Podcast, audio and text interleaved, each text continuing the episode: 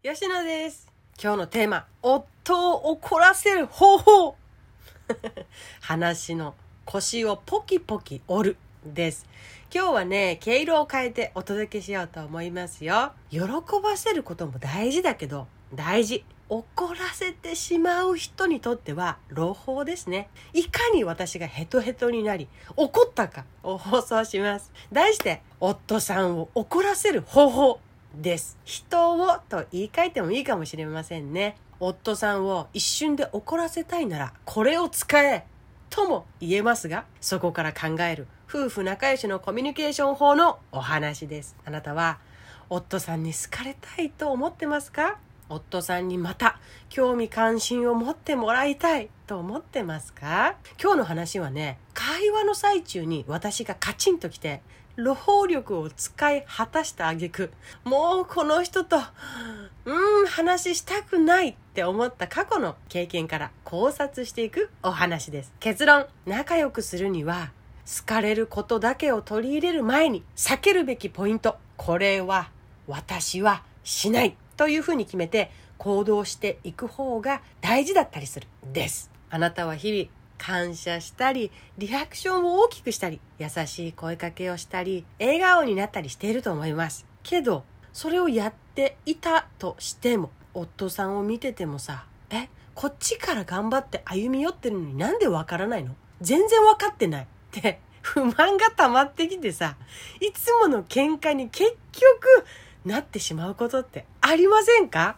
私はそうでした。つまりね、いいことを頑張っている期間が長いだけで 根本は何も変わっていないという事実に驚愕うなだれる私っていう。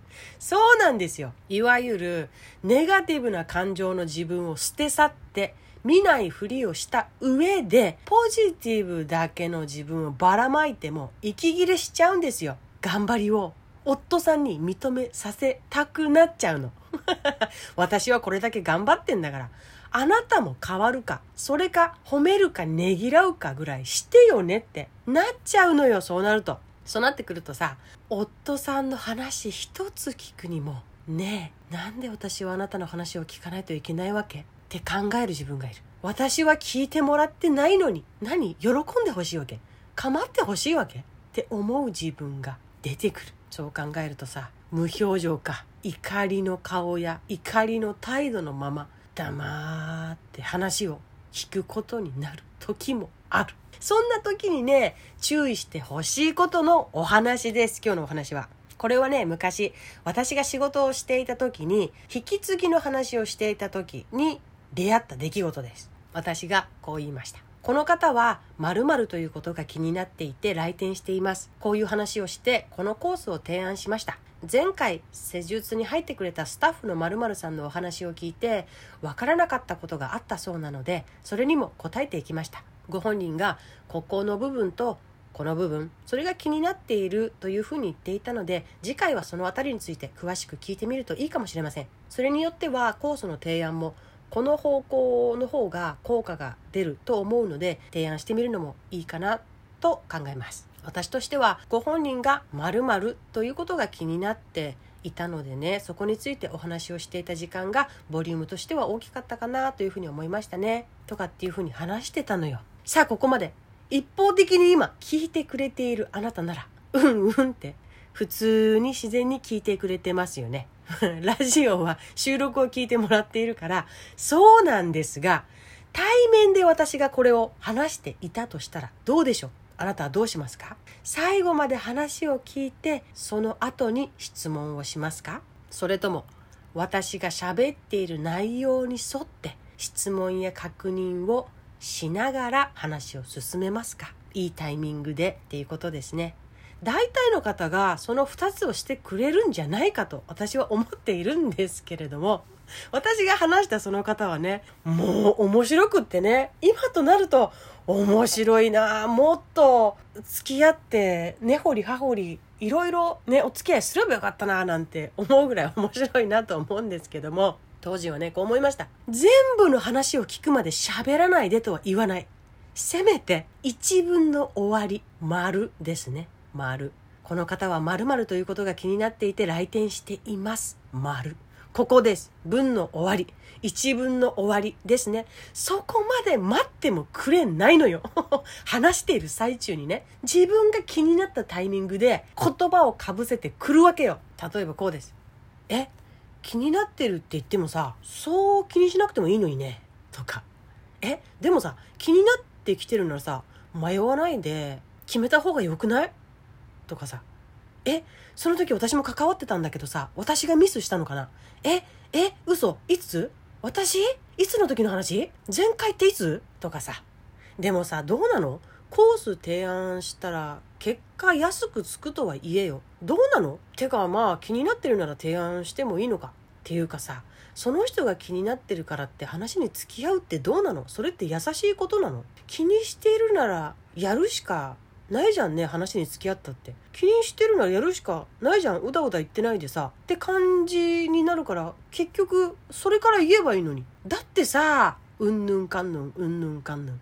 まあ本人が納得しているならいいんけどさこっちからもっと主導権握ってさパッパパッパあれこれ先に言っちゃえば終わる話じゃんね。っていうことを私が話している流れの筋も文節も関係なく自分が気になったタイミングでこういう話をぶっ込んでくるわけです。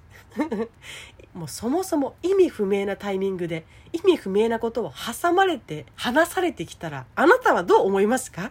聞けと。まず聞けと。引き継ぎとしてのこちら側の話が終わってからあるいは同じ方向性での質問や確認を文の終わりまで待ってからしてくれんかと本当に思ったのよ。そう、それからその人に対してはいろいろ策は練りながらね、変えていきながらやっていったんだけど、結局最後の最後まで何にも変わらずね、ずっと毎回そうだったからさ、その人にとっては正解なんだよね。わざとやってる感じじゃないから、それがあたかも自然に出せるってことは、その人にとっての正しさ、いわゆる正しさなんだよね。っていうふうに自分に言い聞かせながらね、もうこう思ってました。えあなたの個人的な気になる話に対しても私答えなくちゃいけないわけ。全然話したい筋の話も進まない上にという苛立ち。ああこの人って家でも家族にも友達とでもお客さんにも彼氏がいたら彼氏に夫がいたら夫にでもこういう話の仕方してるんかなって考えちゃうだよね。人を苛立たせる方法があるのならまさにそれだなって身に染みて感じました。結果私言いたかったことなんだっけって自分で話したいことを忘れる。その人に引き継ぎをするのに他の人よりも数倍時間がかかるという労力もね。ここで今日のテーマでつながります。人を怒らせる方法。話したい人がどういう意味合いのことを言いたいのかを全く無視して 自分だけの興味関心の質問を話をかぶせてひたすらぶっ込んでくると人は怒る。